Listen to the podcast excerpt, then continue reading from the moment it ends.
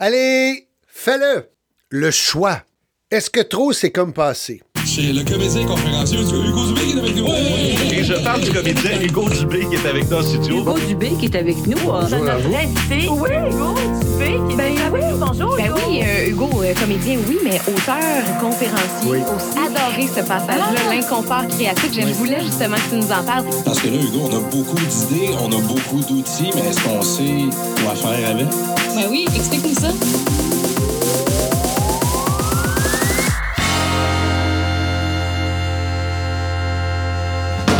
Est-ce que trop de choix nous limite au lieu de nous libérer? C'est la question que pose le livre Le paradoxe du choix du psychologue américain, professeur, conférencier, collaborateur du New York Times, Barry Schwartz. Euh, J'ai revisité dernièrement son livre, un vieux livre, et ça date de 2004. 2004, c'est une quinzaine d'années. C'est bizarre à quel point, des fois, on a l'impression que si c'est pas nouveau, c'est pas bon. Il y a des livres qui datent d'une centaine d'années, voire de milliers d'années, et ces livres-là sont encore d'actualité. Bref, bon, qu'est-ce que c'est que le paradoxe du choix? Le psychologue Barry Schwartz s'attaque à une des pierres angulaires de notre société occidentale, c'est-à-dire la liberté de choix. La doctrine officielle est la suivante. Plus les gens ont des choix, plus ils sont libres, plus ils sont libres, plus ils sont dans le bien-être. Celle-ci est tellement intégrée dans notre façon de penser que personne s'imagine à la remettre en cause. Voyez-vous, d'après lui, euh, le choix nous a pas rendus plus libres, mais plus paralysés. Le choix nous a pas rendus plus heureux, mais plus insatisfaits. Et à la fin du podcast, je veux vous amener des moyens, vous donner des trucs pour contrer l'effet pervers du paradoxe du choix. Et là, je veux juste faire une mise en garde. Je suis pour la liberté d'expression. Je suis tellement pour la liberté d'expression, j'aimerais qu'on retrouve la capacité du débat oratoire ici au Canada.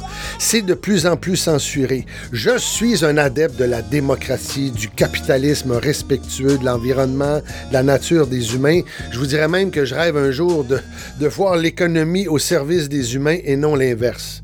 Comme le disait si bien Winston Churchill, la démocratie est le pire des systèmes à l'exclusion de tous les autres. Et en, ce moment, faut vraiment la protéger, cette démocratie-là, parce que surtout avec la montée du populisme dans différentes régions du monde, la manipulation des idées à l'ère du numérique et des fake news. Bref, c'est pas du tout là que je voulais aller, mais je voulais juste, je voulais juste vous dire que c'était important. Je suis un adepte de la libre expression et du libre choix aussi. Est-ce que ça vous est déjà arrivé de vous demander, bien écrasé, calé dans votre sofa, pourquoi vous payez pour 200 chaînes de télévision parce qu'après avoir fait le tour deux, trois fois de celle-ci, vous réalisez que finalement, il n'y a rien qui vous intéresse, il n'y a rien de bon à regarder à TV? Avez-vous déjà été perplexe ou je dirais embêté dans une allée de votre supermarché devant un choix de plus d'une centaine de boîtes de céréales différentes? Euh, je pourrais aussi vous donner l'exemple de tout ce poids sur nos épaules parce qu'on a à choisir le bon produit financier parmi une multitude de choix pour s'assurer d'une retraite dorée. Je me rappelle quand j'étais enfant, on pouvait choisir d'avoir tous les services de téléphone que nous voulions, du moment que ceux-ci venaient de chez Bell Canada. Écoutez, les interurbains les moins dispendieux, c'était le soir après 18 heures ou du lundi au vendredi jusqu'à 6 heures du matin le lundi. Euh, tout le monde avait à peu près le même forfait, c'est-à-dire pas grand-chose. C'était le prix à payer pour faire partie d'un monopole du téléphone qui était, en l'occurrence, Bell Canada. Aujourd'hui, Prenez votre téléphone intelligent, il y a tellement d'options de forfaits, d'applications, de façons de le personnaliser que ce bel objet technologique, je suis sûr, donnerait le vertige à Graham Bell. Non, mais admettez qu'on a beaucoup de choix aujourd'hui. Il y a tellement de choix que souvent les clients finissent par demander Avez-vous un téléphone qui en fait pas trop? Et le représentant, le vendeur, va vous dire euh, non, c'est pas notre but de donner un téléphone qui en fait pas trop. Nous, c'est de vous en donner encore le plus possible, le plus de choix. Et si jamais vous cherchez une alternative pour avoir un téléphone qui en fait un peu moins, je vous invite à taper dans n'importe quel moteur de recherche euh, le, le téléphone léger, ça s'appelle The Light Phone. Et là, vous allez voir, il y a la version 1 et on est en train de construire la version 2. Qu'est-ce que c'est The Light Phone? Ben, c'est pour enclencher un sevrage de cette addiction du 21e siècle, c'est-à-dire notre dépendance aux technologies et particulièrement envers notre cellulaire. Oui, c'est difficile de décrocher. C'est tellement difficile de se déconnecter que certains pays comme la France et l'Allemagne ont voté des, des, lois pour avoir le droit à la déconnexion. La loi du travail en France depuis le 1er janvier 2017 oblige les entreprises de plus de 50 salariés à ouvrir des négociations sur le droit à la déconnexion ou le droit de ne pas répondre à ses courriels ou à ses messages professionnels en dehors du temps de travail. Moi, j'espère que dans un avenir proche, nous ici au Canada, on pourra enclencher cette réflexion sur le droit à la déconnexion. Parce que cette incroyable liberté du choix dans le travail nous impose de choisir encore et encore et encore si on doit travailler ou pas en dehors des heures de bureau. Là, j'ai envie de vous décrire une scène assez banale. C'est de euh, un parent dans les gradins des estrades assistant à une activité sportive d'un de ses enfants, téléphone cellulaire à la main, ordinateur ou tablette sur les genoux, et là, on le voit travailler. on n'est pas offusqué de ça, c'est normal. Et là, même si tous les appareils sont éteints pendant que l'enfant joue, euh, on peut être certain que ce parent en question va se poser les questions suivantes. Hmm, est-ce que je consulte ma boîte vocale ou pas? Au cas où. Est-ce que je vérifie si j'ai des courriels ou pas? Au cas où? Est-ce que j'en profite pour euh, finaliser une lettre, ce rapport? Et même si la réponse est ben non, on profite de ce moment euh, pour regarder ton enfant jouer, hmm, il y a probablement cette petite voix, cette voix qui va nous culpabiliser et qui rend l'expérience du moment présent différente. Et là, Schwartz nous dit, les grandes comme les petites choses de la vie, c'est une question de choix. On est d'accord avec ça. Le monde d'avant ressemblait à ça. Il y avait des choix, mais tout n'était pas matière à choisir. Alors qu'aujourd'hui, on peut choisir presque tout. Est-ce que c'est une bonne ou une mauvaise nouvelle? Lui nous dit, la réponse c'est oui. C'est certain que pouvoir choisir, c'est extraordinaire. Mais Schwartz, lui, dit, moi, j'ai envie de m'intéresser au côté plus obscur du choix. Parce que, selon lui, ça provoque deux effets négatifs sur les gens. Premièrement, un des effets paradoxaux, c'est la paralysie plutôt que la libération. Avec autant de choix, les gens trouvent difficile de choisir, et là, il nous donne un exemple. Et, l'exemple qu'il nous donne, ça date de 2004. Imaginez aujourd'hui. Bref, il dit, moi j'enseigne à des étudiants brillants. Il dit, je suis obligé de leur donner 20% de moins de travail, pas parce qu'ils sont moins bons, pas parce qu'ils sont moins intelligents, pas parce qu'ils travaillent moins bien, mais parce qu'ils sont préoccupés davantage. Ils doivent se demander, euh, est-ce que je dois me marier maintenant? Est-ce que je dois me marier plus tard? Est-ce que je vais avoir des enfants d'abord? Est-ce que je fais une carrière? Est-ce que je fais un voyage entre mes deux sessions? Est-ce que je fais, ou je le fais sans interruption? C'est des questions brûlantes. Il dit, avant, les gens n'avaient pas à répondre à ce genre de questions. Mais dit la nouvelle génération, oui, c'est des questions importantes. Ils ont à faire des choix pour y répondre et l'obligation d'y répondre pour trouver leur voie. La paralysie est une conséquence d'avoir trop de choix. Moi, je trouve ça intéressant. Le deuxième effet, selon lui, lorsqu'on arrive à surmonter la paralysie de choisir, il dit nous sommes plus insatisfaits que si on avait moins de choix. Et là, pour plusieurs raisons. Il dit, exemple, avec un tel choix de boîte de céréales, si vous en achetez une et qu'elle n'est pas parfaite, vous vous imaginez que vous auriez dû en choisir une autre qui, elle, aurait été parfaite ou qui, elle, aurait été meilleure. Et là, j'ai presque envie de faire un parallèle avec les sites de rencontres pas que je nous compare à, des boîtes de céréales, là, mais en tout cas, bref, moi, j'ai des amis qui fréquentent les sites de rencontres, les, sites de rencontres en ligne. Euh, c'est une merveilleuse invention pour certains, puisque il y en a que ça a donné le bon match.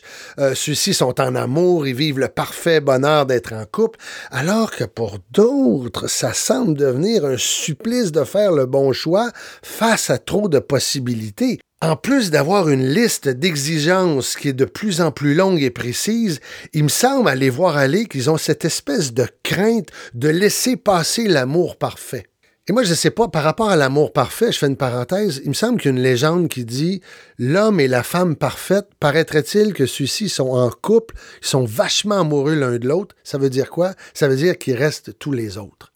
J'ai comme l'impression, après les avoir observés, après avoir discuté avec eux, que mes amis célibataires qui naviguent sur les sites de rencontres depuis un certain temps et qui n'arrivent pas à rencontrer l'âme sœur, j'ai l'impression qu'ils sont bloqués, craintifs devant toute cette possibilité qui s'offre à eux. Et là, ils s'imaginent ou fantasment que la prochaine rencontre sera encore mieux.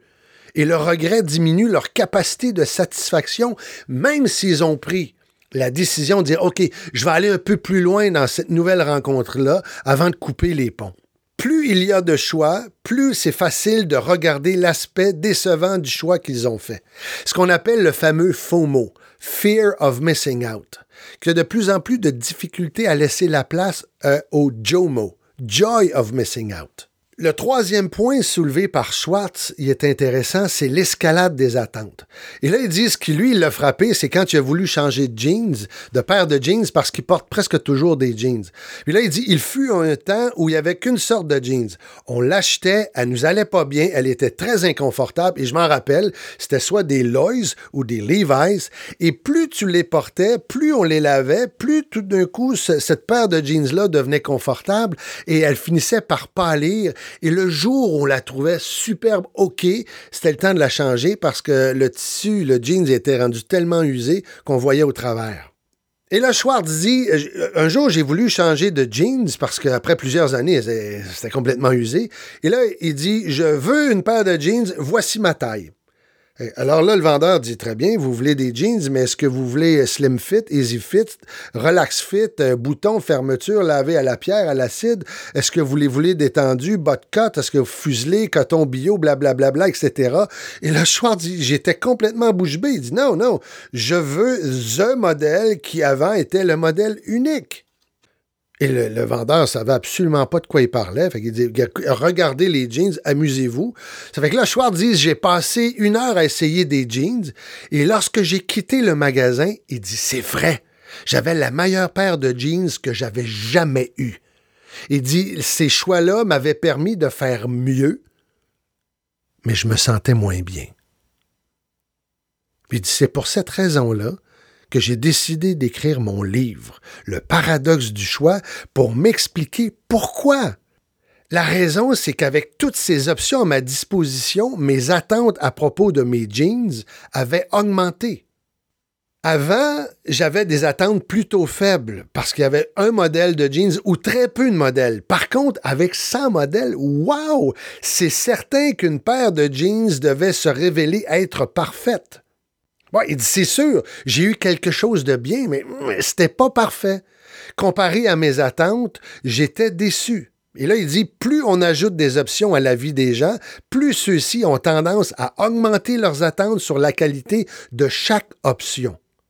Ce qui produit moins de satisfaction avec les résultats, même si ceux-ci sont bons.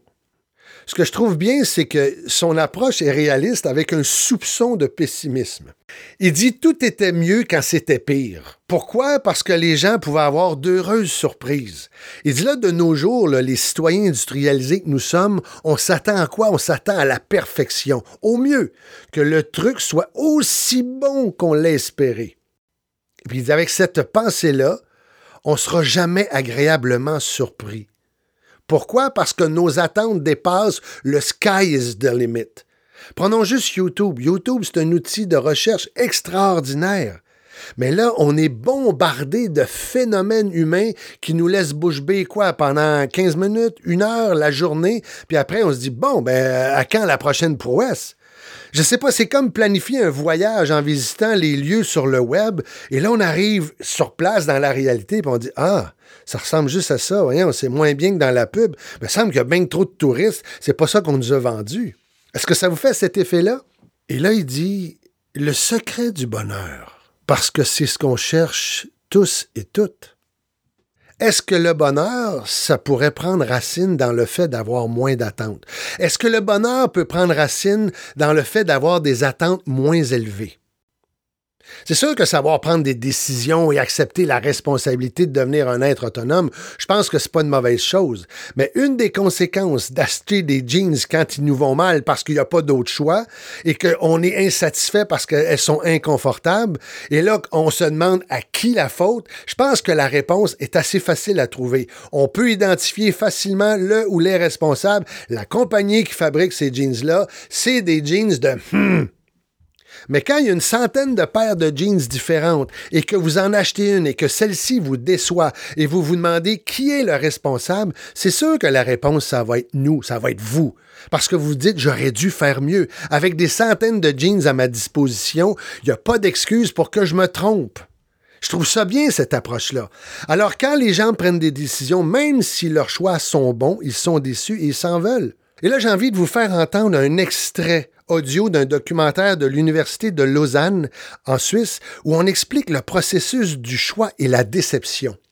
Et je veux juste faire une mise en garde. À l'occasion, vous allez entendre des toc, toc, toc, toc. C'est qu'au montage, comme c'est un extrait audio d'un vidéo, euh, le monteur avait ajouté ces sons-là parce qu'il y avait plusieurs images qui apparaissaient. Mais écoutez ça, c'est fascinant. Et on se retrouve tout de suite après. Une autre idée reçue c'est que l'abondance du choix nous donne une sensation de liberté. Celle par exemple de choisir le look qui nous rend unique et original.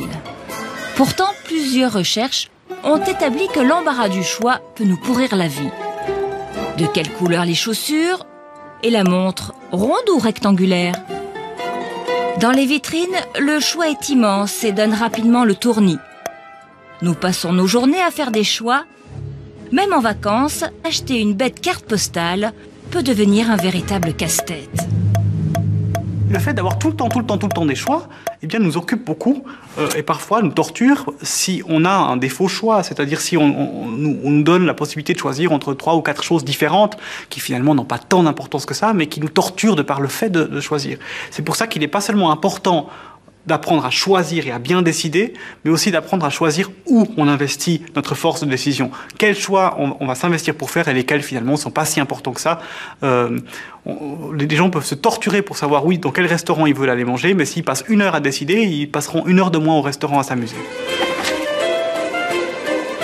L'embarras du choix est angoissant. Des chercheurs américains l'ont prouvé en organisant une vente de confitures dans un supermarché. Dans un premier temps, ils ont proposé six variétés différentes, puis ils ont étendu le choix à 24 confitures. Face à une offre si abondante, seuls 3% des clients en ont acheté un pot. Mais lorsque leur choix était limité à 6 produits seulement, 30% d'entre eux ont cédé à leur envie de confiture et la plupart se sont dit très satisfaits de leur achat. Une autre expérience démontre combien le temps passé à faire des choix peut nuire à notre santé mentale. Nous l'avons reproduite avec des étudiants de l'école polytechnique fédérale de Lausanne. Première phase, les 12 jeunes spécimens reçoivent un appareil de photo avec la mission de prendre 27 clichés de leur vie quotidienne.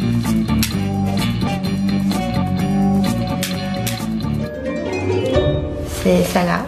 Mhm, c'est la première, et puis l'autre Deuxième phase, Samuel Bendahan, spécialiste en sciences du comportement, leur demande de sélectionner les deux photos qu'ils affectionnent tout particulièrement. Ces deux images sont ensuite soigneusement encadrées, histoire de les rendre uniques aux yeux de leurs auteurs. Alors ça donne ça, la première, et puis ça. Troisième étape, les spécimens doivent choisir une des deux photos. Ils sont ensuite partagés en deux groupes. Au premier groupe, Samuel Bendahan spécifie que leur décision sera définitive et qu'ils ne pourront plus revenir sur leur choix. C'est un choix qui est définitif, ça veut dire que l'autre, eh bien, on va la garder, vous ne la verrez plus. Hein. Dernière consigne donnée à tous les spécimens, ils doivent accrocher la photo chez eux et la garder bien en vue pendant une semaine. Les sujets du deuxième groupe sélectionnent également une des deux photos encadrées. la deuxième que vous avez choisie. Mais eux ont la possibilité de revenir sur leur choix en faisant un éventuel échange de photos au cours de la semaine d'exposition à domicile. Je vais choisir celle-ci. Très bien, alors vous pouvez la prendre, euh, la ramener chez vous. Nous, on va garder celle-ci de côté pour l'instant. Et après, vous pourrez toujours changer si jamais. Je suis contente d'avoir choisi ces deux-là déjà. Et ensuite, euh, bah, je trouve que pour moi, elles sont belles. Personnellement, j'avais déjà une petite préférence pour celle-ci, à la base.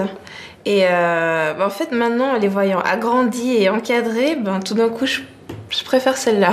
Le choix est plus compliqué du coup. Euh, oui, parce que j'hésite quand même. Quatrième et dernière étape. Après avoir admiré leur œuvre, nous demandons aux deux groupes d'évaluer le niveau de bonheur que leur a donné la photo choisie. Les réactions de plusieurs spécimens confirment les résultats de la recherche scientifique originelle, à savoir que ceux dont le choix était réversible ont ressenti nettement moins de plaisir que ceux qui ne pouvaient plus revenir sur leur décision. Alors, une fois qu'on a fait un choix définitif, eh bien, on apprend à s'y faire. C'est un peu ce que ce que- ce qu'appelaient certains scientifiques le système immunitaire psychologique. hein. On se, on se guérit, si on veut, euh, de, de- de toutes ces autres choses qui auraient pu nous arriver et qui pourraient nous dire, mon Dieu, si j'avais vécu ça, ce serait génial, et qui nous frustreraient. Notre système s'adapte et nous rend heureux avec ce qu'on a. Au fait, on devient heureux avec ce qu'on a. Merci. Mais de rien. Alors que les personnes qui ont eu le choix, c'est complètement différent. Ils ont pris cette photo, ils sont allés chez eux, ils ont posé cette photo, puis ils la regardaient.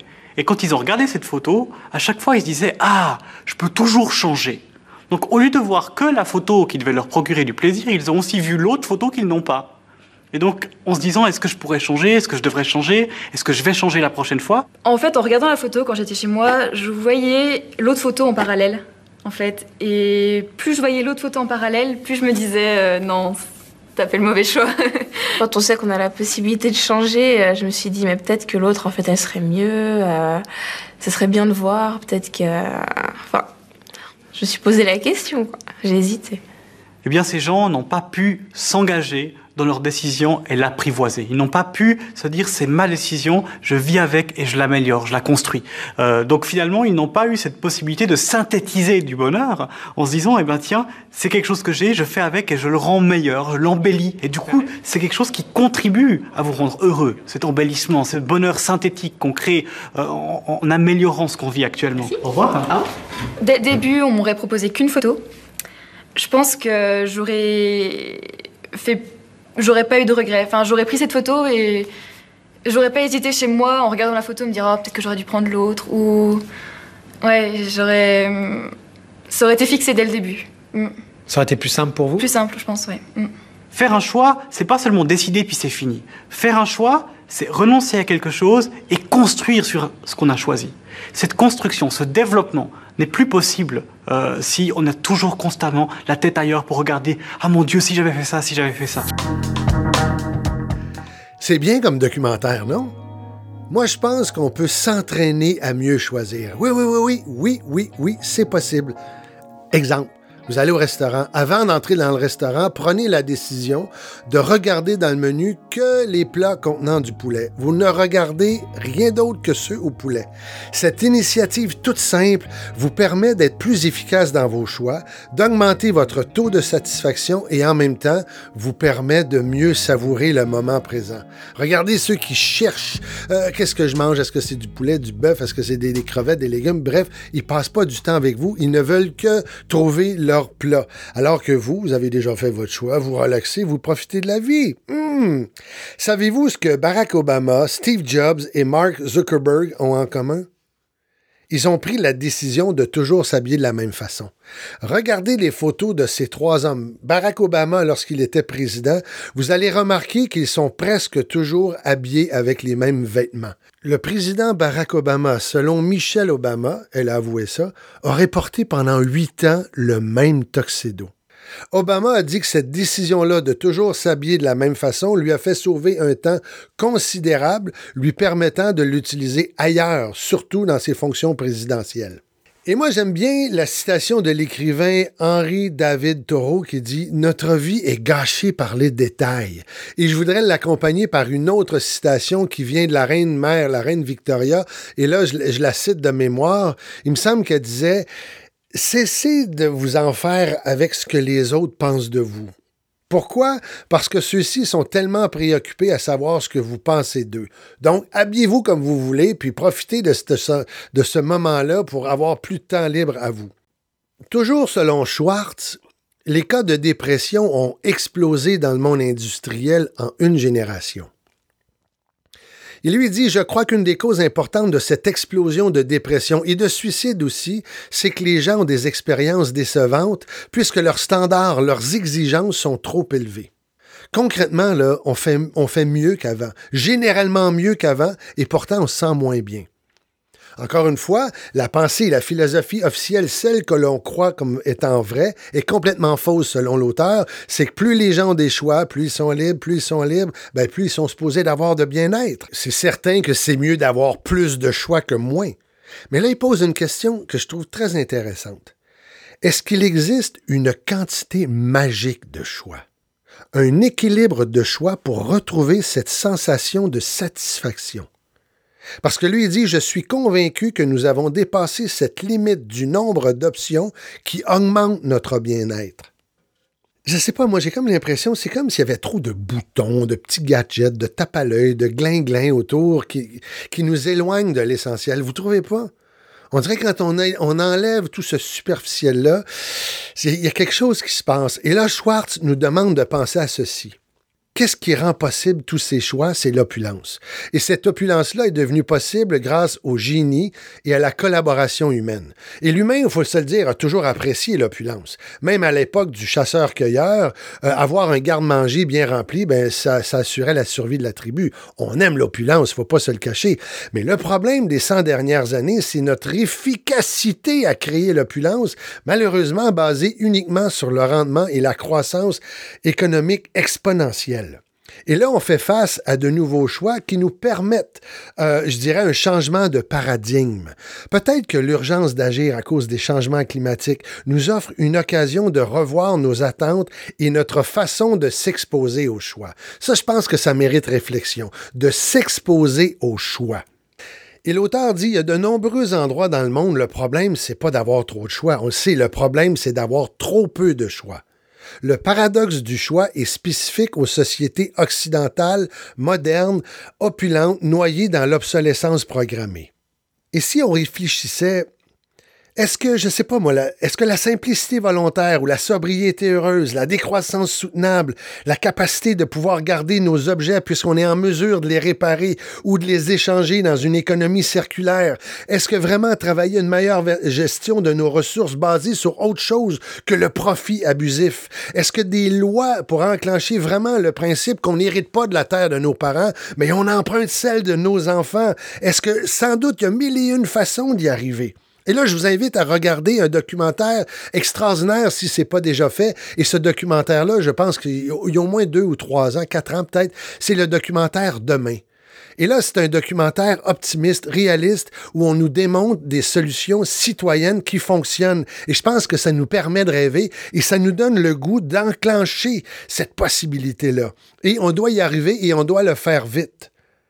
Et là, Schwartz nous, euh, je dirais, nous explique, ou plutôt nous provoque à l'aide de l'image d'un poisson rouge nageant dans un bocal, en nous disant qu'on aurait probablement tendance à voir ce poisson comme étant voué à tourner en rond, sans possibilité d'augmenter son potentiel et son imagination, parce que sa vision du monde est plutôt limitée et myope. Et là, il nous demande de réfléchir à cette possibilité, ou je dirais même à cette tentation. On aurait tous le goût d'exploser le bocal pour rendre les choses possibles. Et selon lui, ben, si on fait ça, on n'obtient pas la liberté, mais la paralysie. Si on fait exploser le bocal, on diminue notre satisfaction et on augmente encore une fois la paralysie. Tout le monde a besoin d'un bocal à poisson, selon lui. faut juste trouver la bonne grandeur. Et moi, je pense, et je vous demande de réfléchir à ceci. Est-ce qu'il nous faut des repères, des guides, des balises pour être en mesure de savoir lorsqu'on transgresse la ligne? Pourquoi on veut dépasser cette ligne-là? Et qu'est-ce que ça nous donne? Quelle est la satisfaction qu'on éprouve lorsqu'on transgresse cette ligne-là? Sinon, je pense qu'on est perdu si tu es toujours obligé d'aller tellement loin que quelqu'un dit Hey, stop avant qu'il soit trop tard. On est tous et toutes sur la route de la vie, mais dans nos véhicules, on a le droit d'écouter la musique qu'on veut, on a le droit de s'habiller comme on le désire, on a le droit de parler de sujets qui nous inspirent, nous rebutent, nous excitent. Par contre, je pense que pour avoir la chance de se déplacer librement, d'être en mouvement, en progression, il faut qu'il y ait des lignes au sol, sinon lorsqu'on croise nos routes, ça se peut qu'on ait des face-à-face, et c'est pas ça qu'on veut, et on veut pas se retrouver dans le décor parce qu'on n'aura pas vu le ravin, faute de balises sur les lignes de côté. Oui, j'avoue, c'est bon de sortir des sentiers battus. Il faut le faire. Mais je pense qu'il faut le faire à condition de savoir qu'il sera toujours possible de revenir sur une route balisée, histoire de reprendre nos forces, histoire de reprendre des forces mentales et physiques pour poursuivre l'aventure d'écrire la plus belle des histoires, la nôtre, la vôtre. Allez, allez décider. Allez, faites-le, décidez quelle est la quantité de choix qui augmente votre satisfaction? Quelle est cette quantité magique qui fait que généralement vous êtes plus heureux, heureuse, moins déçu? On peut tous le faire, c'est de l'entraînement et c'est possible. Vous aimez mon balado? Écoutez, je vous invite à vous abonner. De cette façon, vous serez les premiers à être informés lorsque j'en publierai un nouveau. Je vous invite également à le partager. Vous pouvez aussi visiter mon site web hugodube.com. Sur mon site, il y a des liens vers ma page Facebook Pro pour s'inscrire à mon infolette, ma chaîne YouTube. Et aussi, si vous cherchez un conférencier, sur mon site, il y a l'information nécessaire pour prendre connaissance du sujet et de l'angle de ma conférence et évidemment les coordonnées pour nous joindre. Merci. Restons en contact puisque le but de mes podcasts, c'est de vous rendre service. D'ici la prochaine publication, merci. Allez, fais-le.